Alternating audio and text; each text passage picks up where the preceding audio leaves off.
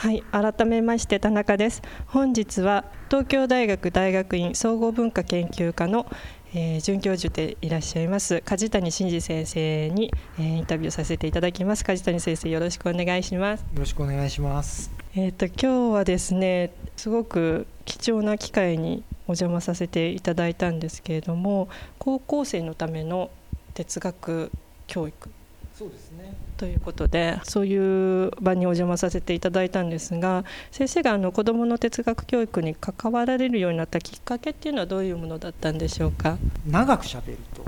もともとはここに東大に来る前に帝京大学というところにいましてでそこの学生に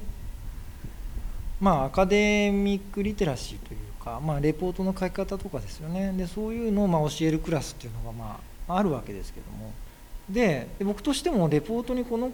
子たちがレポートを書けるようにするっていうのがやっぱり本当にこの子たちのためになるのかなっていうのは思うわけですよ。でそれでこうその一方で僕は自分のゼミの学生の就活の書類の作成を手伝ったりしてたんですね。でだけどその時も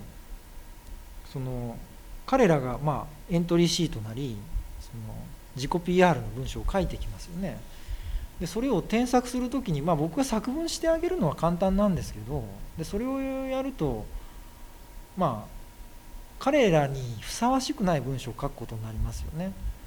であの文章自体が上手に書けてたとしてもそんなものはすぐ化けの皮が剥がれるのでそういうのは別にする気もなかったしあの、まあ、就活をする時にでそれまではまあ学生見てると一つこうエントリーシートを書いたり自己 PR を書くといろんな会社にそれを送るんですよね10社とか。でそれはおかしいでしょってある会社に入りたい動機が別の会社に入りたい動機と同じはずなわけがないわけだからそんなのは、ね、そのそんな書類を送ったって向こうの人は分かるしでそんなのは例えば、ね、男女関係で言ったら女なら誰でも付き合いたいって言ってるのと同じぐらい失礼な話で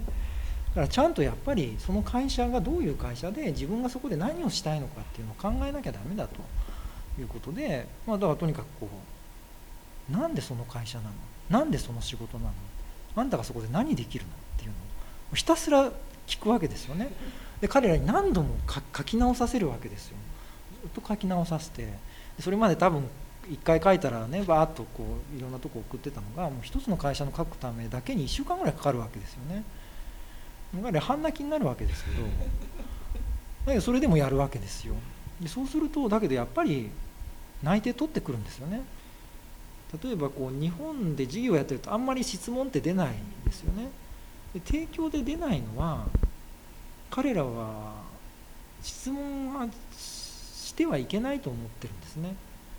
で彼らは学力があまり良くなかったので高くないので多分中学高校では質問すると迷惑な存在だったんだと思うんですね僕はあの非常にもちろん1回しか経験はしてないんだけど学生が授業終わった後に来て「先生授業中に質問ってしていいんですか?」って聞いてきたんですよねでそれは僕は非常にショックでで彼らはしちゃいけないと多分思わされてきたし多分学校でそういう扱いを受けてきたんですよね。だから彼らは質問しない。質問も持たない。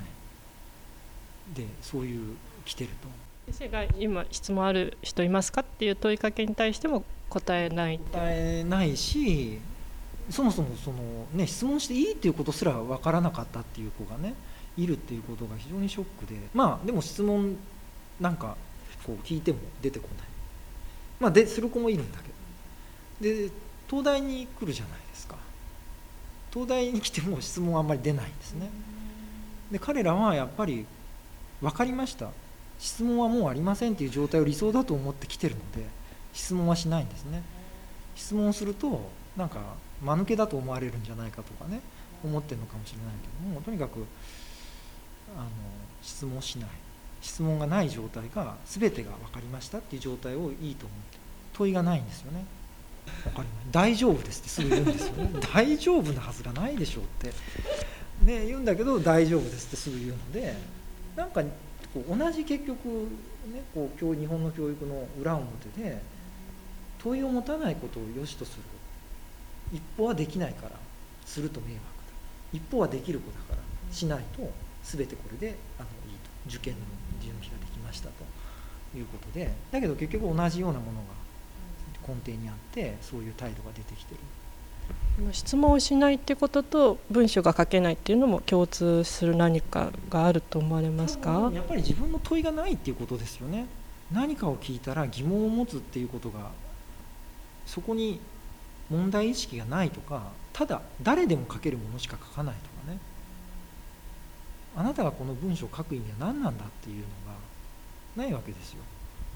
ここで足りないものが高校だったり中学校の教育だっていうふうに思われますか？っていうことですよね。それがないと何も始まらないんですよね。それは就職であれ研究であれ一緒で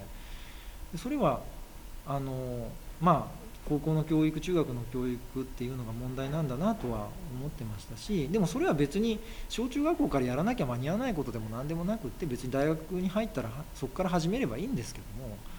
だけどもっともっとそういうのって前から始まっててもいいことで別に研究者だから必要なわけでもなく就職の時になったから初めて必要なことでもなくもっと前からやってていいことなのでそういうのでまあもうちょっとこうだんだん年齢遡ってどうかなっていうのはまあ、あったんですけどでも具体的に子どもの教育っていうことで、まあ、関心持ち始めたのは、まあ、そういうのでこう、うん、あの関心持っていろいろ探してた時にやっぱりあの非常にシンプルにいろんなことをこう問いかけていくっていうそのメソッドが割と子どものための哲学っていうところにあって別にその哲学のなんだろうこうあの学説とかをね勉強するとかじゃないもっとシンプルなのが割とこうフランスの方なんかであったりするじゃないですか。そういうのをこう見てで、まあ、特にあの最初そういう本に出会ったのはあの私ドイツ語の教員なんですけどドイツ語の、ま、2年生の教材をね読む時にシンプルだけど考えたら面白いようなこう文章が載ってるような本っていうのを探してた時にそのまあ、これはもともとフランス語で書かれてあのドイツ語に訳された本だったんですけど子どものための哲学の本っていうのがあって文章としては非常にシンプルなんだけど中身は結構考えさせられるものがあってそういうのをちょっと学生に読ませたいなっていうのがあってなんかその高級な文学とか読ませてるとねあの結構そういうの読ませたがるんですけど大学なんかだとそんなんじゃなくてもっとシンプルにパッと読んでだけど頭も使うというか考えさせられるような文章を読みたい。でそういうのでまあいろいろそういう文献にも出会ってなんかいろんなものが自分の中で結びついてきて就職の指導研究大学院生の指導それからまあね中高小学校からの教育へのまあなんていうか疑問とか。で語学教育と。そういうのがいろいろ結びついてなったところにちょうど、まあ、上広から UTCP に支援を受けるようになってそれで、まあ、こういうオリンピックの授業やってるからっていうので、まあ、自分がもともと描いてたものをなんか形にするような具体的にねあのその教えたりとか学生育てたりっていう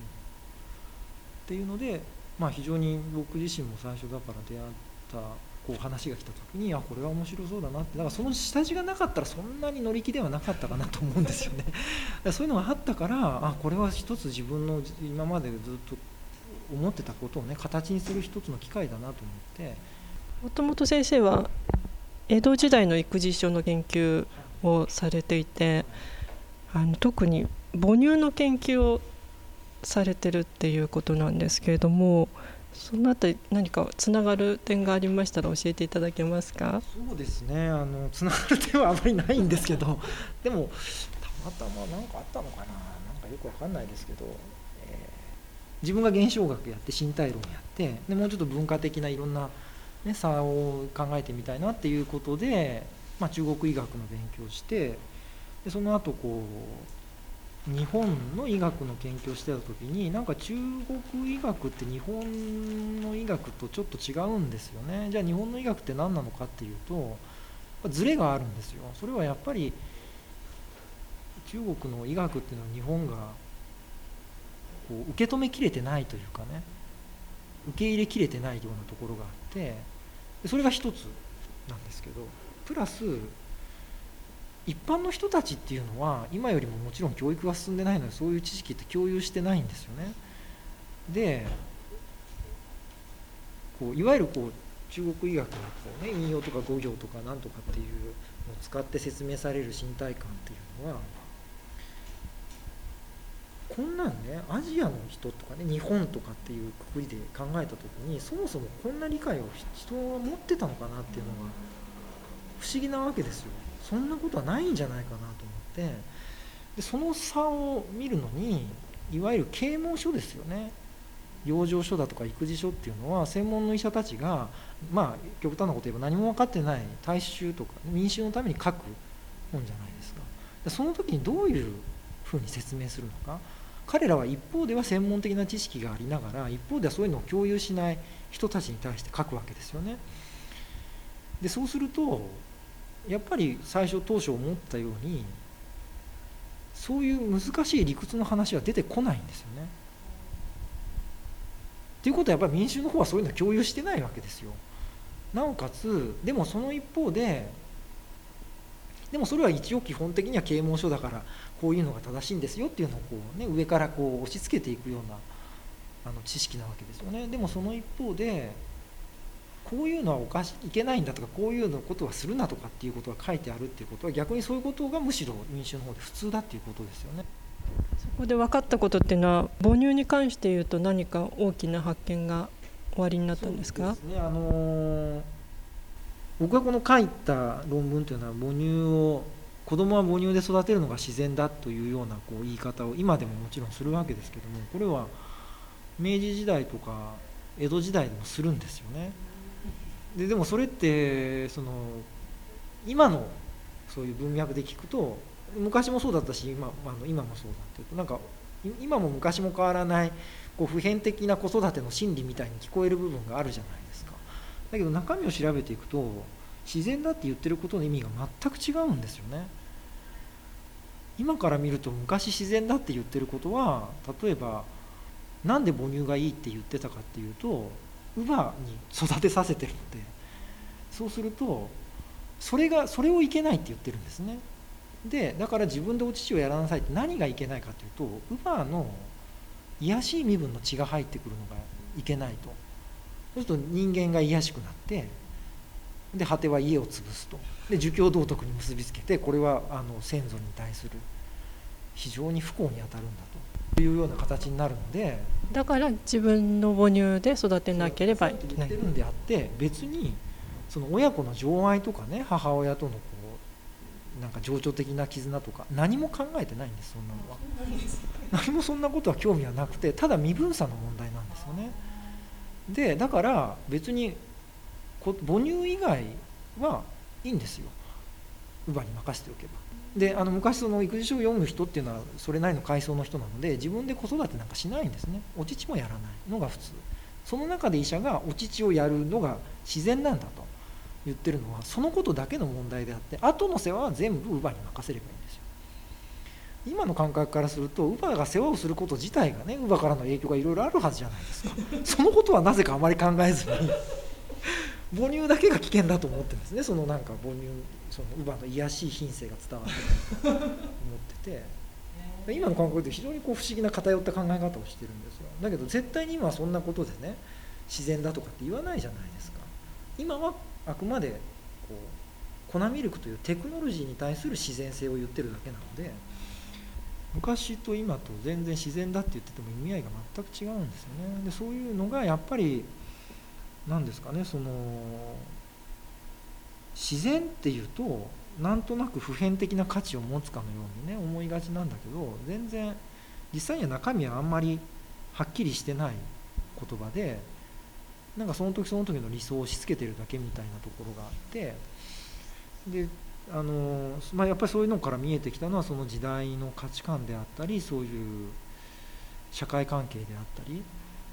あるいはこう生活条件ですよね。そのそれはまあ身分制社会っていうのもそうだし今だったらそういうテクノロジーですよねそういうのが。アンチ乳母とかアンチ科学とかそういう形で何かに反対するものとして自然っていうのが出てくるんですか？なんかねその時その時のなんかアンチなんですよね。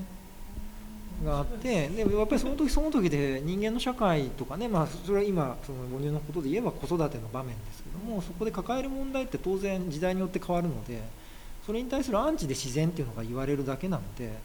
中身は全然違うんですよね。だから昔から、ね、あの母乳で育てろって言ってるじゃないかっていうのは実際には全然違うことを考えてて当時は。今は今で違うことを考えてて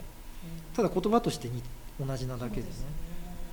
だからそんな昔の人のことをね引き合いに出して言っても実際には何のあの論証にも何もなってなくて すごくとんちんかんなことを言ってるんですけども。だけどそういうのって実際には例えばあのこういう場合のだから自然って何かに対するアンチなのであの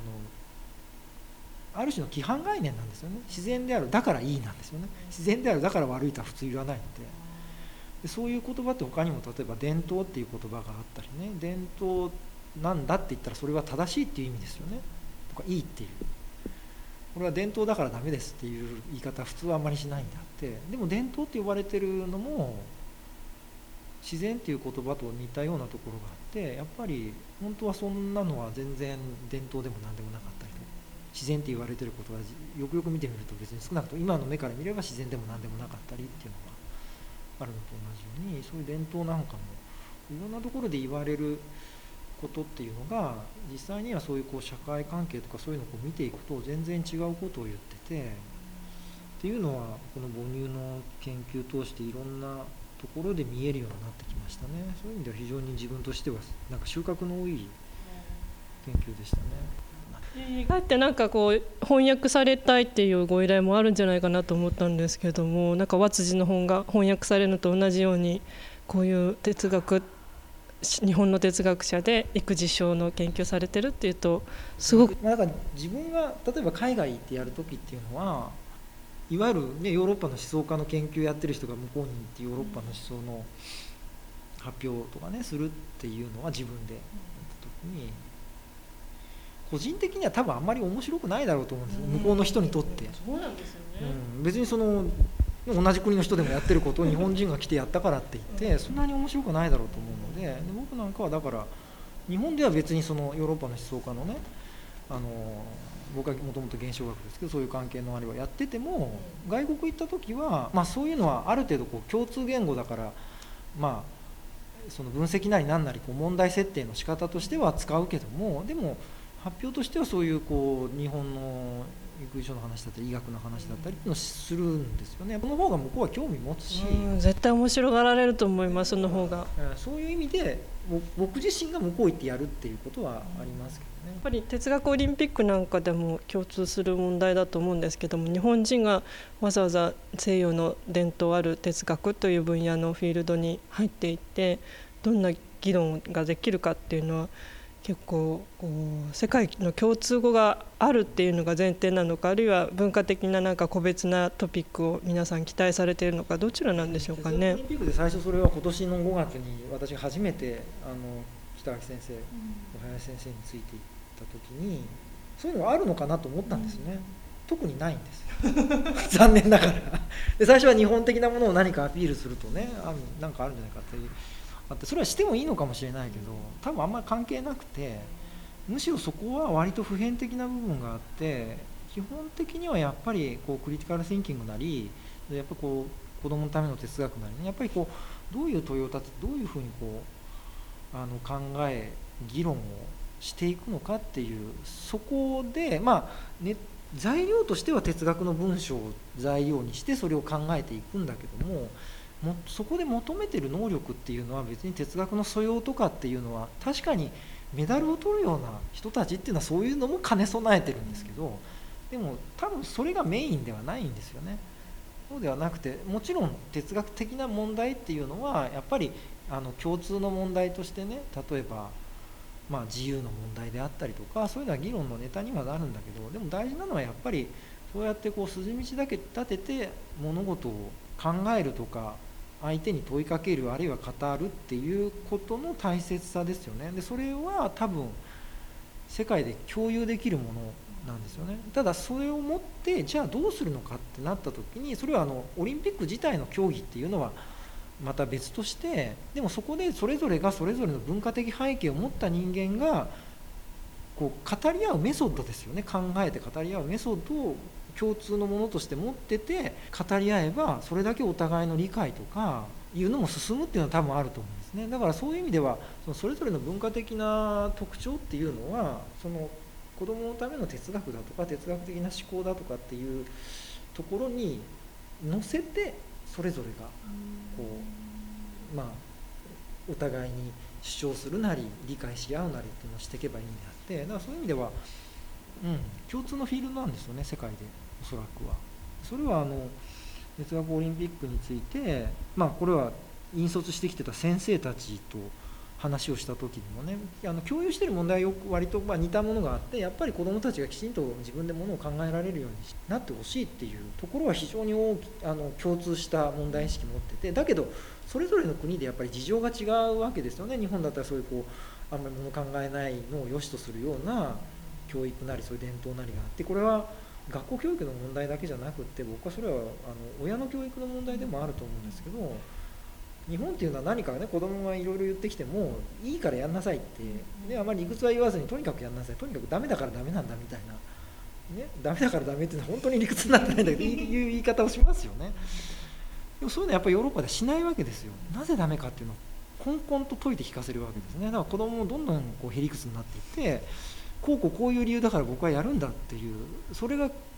こういう癖がついてるわけですよだからそれはやっぱり学校教育だけの問題じゃなくて文化の問題でもあるしそれはこう哲学教育が必要だって言ってる背景にななぜ必要なのかはそれぞれの事情が国の事情があるんだけどでも目指すところは割と近いものがあるっていうのは本当オリンピックで感じたことですね。もともとその理由を述べたりするカルチャーの中にいる子どもはどういう理由で哲学教育が必要だって思われるんでしょうか？多分そういうのはへりくつであれ何であれ言うのは慣れてるのかもしれないんですけどあの哲学オリンピックっていうのはもともと東ヨーロッパの方で始まってるんですね。そこの国の人たちが最初にのメンバーになって立ち上げてこうずっと今、え、49 39カ国ですかこの間あの参加してたんですけどあの広がっていったのは東ヨーロッパからなんですね。でしかも1993かなんかだったと思いますが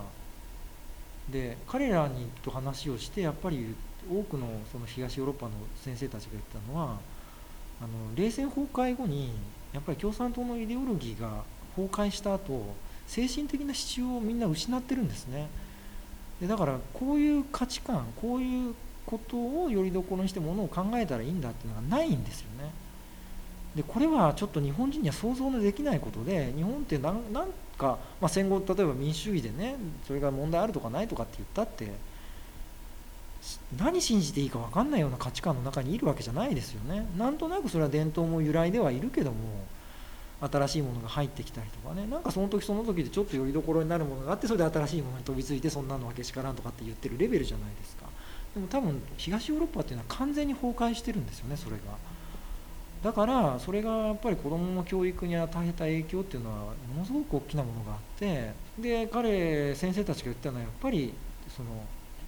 何を信じていいかわからないような社会の中でやっぱり子どもたちが自分の判断できちんとものを考えるようになってほしいっていうのはちょっと日本では想像ができないぐらいの切実さがあると思うんですね。それはちょっとまあ良くも悪くもかなわないなと思う部分で日本は逆に幸せだなと思う部分がねちょっと教育が良くないからみんなでもの考えられるようになりましょうって言ってるレベルなのでただやっぱり長期的に見ればね日本のそういう価値観っていうのもそんな安定をずっとしてるわけではないので必要なことは必要なんですよね。必要なんだけどやっぱりそれぞれ社会の中でそのなぜ必要かっていうその切実さとかその理由とかはいろいろ違いがあってでやっぱそういうのを通してあの、まあ、僕教教員の立場から言えば哲学教育っていうのを通してやっぱり分かってくる各国の事情ですよね。そういうのも分かったのは良かったなと、ね、思うしそれは今度高校生たちがそういうこう議論のメソッドというかねそれを身につけた後に彼ら自身が今度は他の国の人たちとこう接した時に何を理解して何をこう受け入れてあるいはこう相対化して自分自身を見つめ直していくかっていうところにつながるものなのでそういう点ではあのやっぱり違いがあってで共通するものを持つっていうことの大大切さかなと思いますね。もともとその哲学教育が十分になされていてこれ以上する必要はないっていう国もあるんですか？分かんないですね。フランスとかアメリカってそういう本はたくさん出てたりしますけどね。確かに盛んだって言いますよね。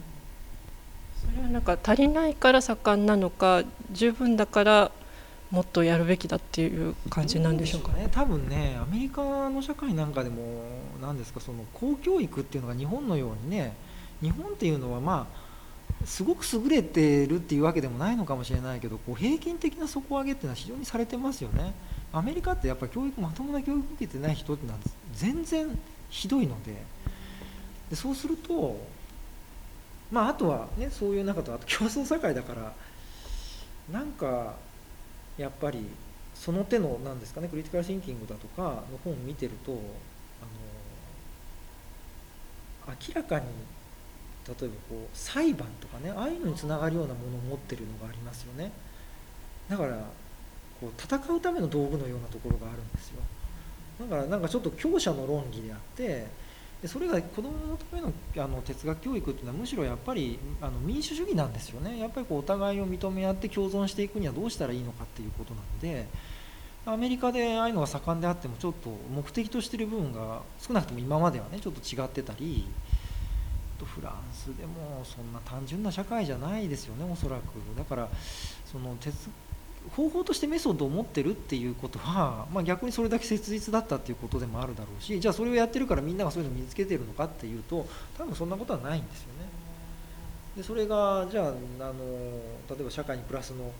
何かねあのことがある部分もあるだろうけどでもうんもともと抱えてるマイナス部分が大きいとねまあ、日本なんかは、ね、あんまりみんな物考えないから安定してる部分もありますよね。みんながすぐ文句言ったりしないとかねやるとなったらみんなであのおとなしく、ね、なんかみんなで頑張って節電するとかですね、うん、なんで節電するんだろうって僕なんか思っちゃうんですけどだけどみんなやりますよね。非常にこう安定してるじゃないですか、まあ、そういう意味では別にねだから悪いっていうわけじゃないんですよね。そのそのなんで自分で頭で考える能力があるからいいとかねないとダメとかっていうわけじゃないんだけどもだけど多分これからの子供とか若い人にとっては絶対必要でおそらくは今の本当に大人でも年配の人でもそれができるわけじゃないのでただ今必要な時代になったから子供がそれができないことが目立ってるだけの話でなんとなくね子供はそういうのできなくて大人はできるんだみたいな感じで言う人いますけどまあ大人も老人もできてないんですよねそんなことは。そうすると各国で哲学の必要性は違うけれども理想となっている哲学の形は同じなんですか？まあそうですねやっぱりそれはまあ非常にこう一般的な俗な言い方で言えばやっぱグローバル化っていうのはやっぱそれだけいろんな人たちが関わり合うようになっていく社会なのでその中で規範っていうのは決して安定をしていかないんですよね。もともと不安定な社会今まで安定してた社会あるだろうけどもその中でこういろんなものとぶつかったり出会ったりする中でそういうのが必要だっていうのはやっぱりいろんな国の人たちがそれぞれの社会で実感していることなんだろうと思うんですよねそういう意味でこう共通のものっていうのが求められてるっていうのはあるんだろうと思いますね。そうすると日本において哲学教育がもししっかり中高でなされるとしたらどういう目標が立てられてどういう段階で進んだらいいっていうふうに思われますか？これはね日本の教育の中ではむなんか難しいんですねなかなかなんでかっていうとやっぱり入試制度っていうのがある限り正解を出すっていうことがやっぱり最も大事だとされるのはやむを得ない部分があって僕は入試制度自体が良くないとは必ずしも思わないんですけどでも哲学教育にとっては大きな障害ですよね。正解を出さなければならない時に正解なんかでなくていい答えなんかでなくなくたっていいとにかく何か話をしましょうみたいなことは 時間の無駄でしかないわけですよ。小学校では多分まだできるんですよ。でも中学高校になった時には確実にそんなのは、ね、今普通にカリキュラムやってても大変なのにやっぱりかなり無駄な時間っていう感じがするからただその一方でまあ何て言うんですかねそうやってこう子どもたちが自ら疑問を持って課題に取り組むっていう動機づけですよねそういうのができるっていうのは長い目で見ればおそらく受験にとってもいいことなはずなんですよね。で今は受験のためなので全ての知識が語学もみんな勉強が好きになかなかなれないじゃないですか。そういうのは好きなのは勉強して点数が取るのが大好きなね東大生とかそういうのですよね。でもそれは、まあ、彼ら勉強できるっていうので褒められるかもしれないけどまあ普通の感覚で言えば異常なことですよね。点数取るのが嬉しいなんていうのはね。おかしいですよ本当は。だけどそういう感覚でいるからずっとそういうねなんかこう正解があってこれだけ満たせばいいんじゃないかみたいなところでものを考えるように大学に入っても引き続きするわけですよね。でもやっぱりそうじゃないっていうのがもともとのやっぱり物事を考えるとか知るとかっていうのはそういうことじゃないんだっていうのは本当は中学高校でも教えながら受験勉強もするってことはやっぱりねそれは教える内容があってこれだけやんなきゃいけないっていう教師の側もノルマがあるじゃないですか。でそのこう量的にこれだけやるっていうのをやるから学生もこれだけ身につけるっていうのが大事になっちゃうんだけどでもそうやって勉強嫌いを増やすよりはやっぱりそういう多少こう子どものための哲学のようなメソッドを使って自分で関心を持たせる自分で問いを持つようにさせる。でそこからそれぞれが勉強すればいいってやれば最終的には学習効果も上がると思うんですよね。嫌いで無理やりやれば、ね、頑張ってやるのは点数が通るのが好きっていう変な人たちか素直な人たちはしたくないってなって勉強しないってなっていくだけなので。やっぱりそういう意味ではできるはずなんですけどその勇気を持つのは大変でしょうね。あのこれだけやらなきゃいけないっていう時にねまずは生徒の関心をっていうところで正解のないところからやっていくっていうのはものすごく勇気のいることなのでまずはやっぱり教員が育つことですよね。教員がその勇気を持てるようにするっていうのは今みたいにねちょっとなんかこう勤務態度がどうとかなんとかっていうのでね再検診をさせるみたいなね方針で教師の質を保とうとかって思ってるとそういう教師は出てこないですよね。なかなか。だからそういう意味で言うと、まあ、段階的には、ね、何年後にどれくらいっていうのはなかなか予想というか期待も難しいんですけどでも段取りというか順番としては教員が先に変わることですよね。子供っていうのはすぐ変わりますから教育次第で。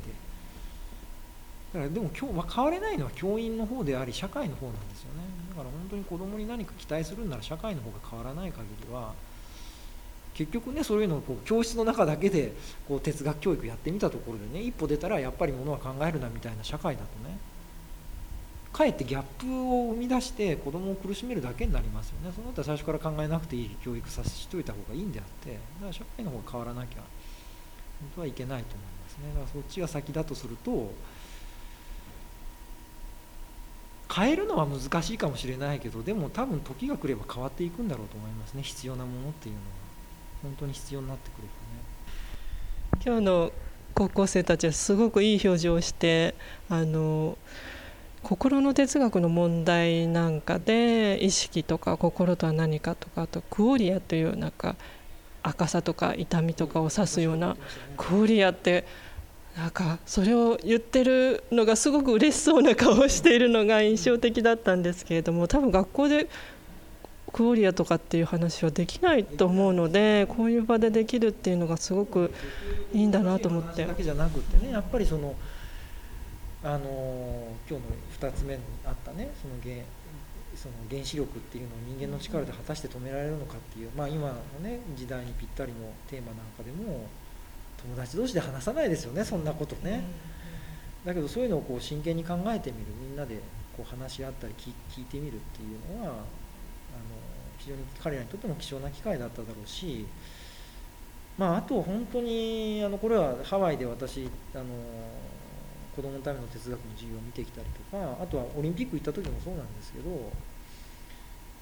やっぱりそのそれをやってる子供たちとかね終わった後の子供たちの表情ですよね。その嬉しそうな表情というか そういうのが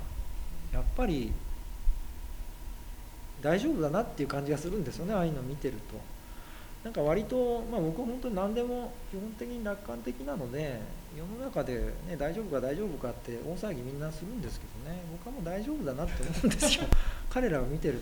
と彼らが育てばいい話であってこっちが心配してねあれやれこれやれって言えば言うほど具合が悪くなっていくと思うのでこっちは本当に、まあ、そういう機会だけを与えてあげれば彼らはね、うん、伸びて続いていくしそういうのは別に全然心配はしてないんですけどただそういう機会がやっぱりね少しでも多くできればなっていうのは思いますよね。今回こういう多分皆さんがまだ知ったことがない世界をお届けすることができて、まあ、タイムリーな人にとってはタイムリーに、ね、はい、人にとってはこれ見ても何もピンとこないっていう話だと思うんですけど今でもねやっぱりちょっと残念なのは哲学を研究してる人たちがやっぱこういうのをまあ、1段2段下に見てるってことですよね。やっぱり哲学者研究哲学研究いわゆる哲学研究ですよね。そういうのはやっぱり市場のものだと思っててこういうのはなんか余興というかね 片手間にやればいいんだとかね。いうのをちょっと思ってるようなところがあって、まあ、そうなのかもしれないですけどね。でも哲学オリンピックに来てる先生たちっていうのはみんな別に哲学の専門先生であったり専攻した人たちじゃない人たちだって多いんですよすごく。だからまあやっぱり哲学の裾野とかねである意味でこれってやっぱり問いを持って考えて語るっていうのは哲学の原点であり人間の知的活動の原点ですよね。そういう意味では非常にある種のこう、ね、基本のところに帰るようなところがあるので哲学者が本腰入れてやって罰の当たらないことだと思うんですけどね。なんかそういうふうにちょっと必ずしも思思われてはいないようなところがあって残念だなと。思いますけどね、まあ、ただそれも、ね、別にそういう哲学研究者に対してねこれが大事ですよってまた言ったってどうせ分からないことなので 興味持つ人がそれは哲学の専門の人じゃなくていいんですよ今日の陰性だって別に哲学の子じゃない人たちだっているし彼らが、ね、ああやって彼女たちがそうやって興味持ってやってくれればそれが哲学になっていくわけですから。それで十分だなって思うのでむしろもっとねいろんな人たちが関わって哲学やってないとこういうのに関われないみたいになるとまたねこうななんかねこう一部の人のなんかこう暗いなんかものになっていっちゃうのでやっぱりもっと外へ開いていくっていうことがね大事だからまあ、うん、まあ全てなるようになってるっていう感じですよね。すごいいいまとめ方ではい。今日はすみません。あのいろいろなイベントの隙間でお時間をいただきましてどうもありがとうございました。はい。あありがとうございました。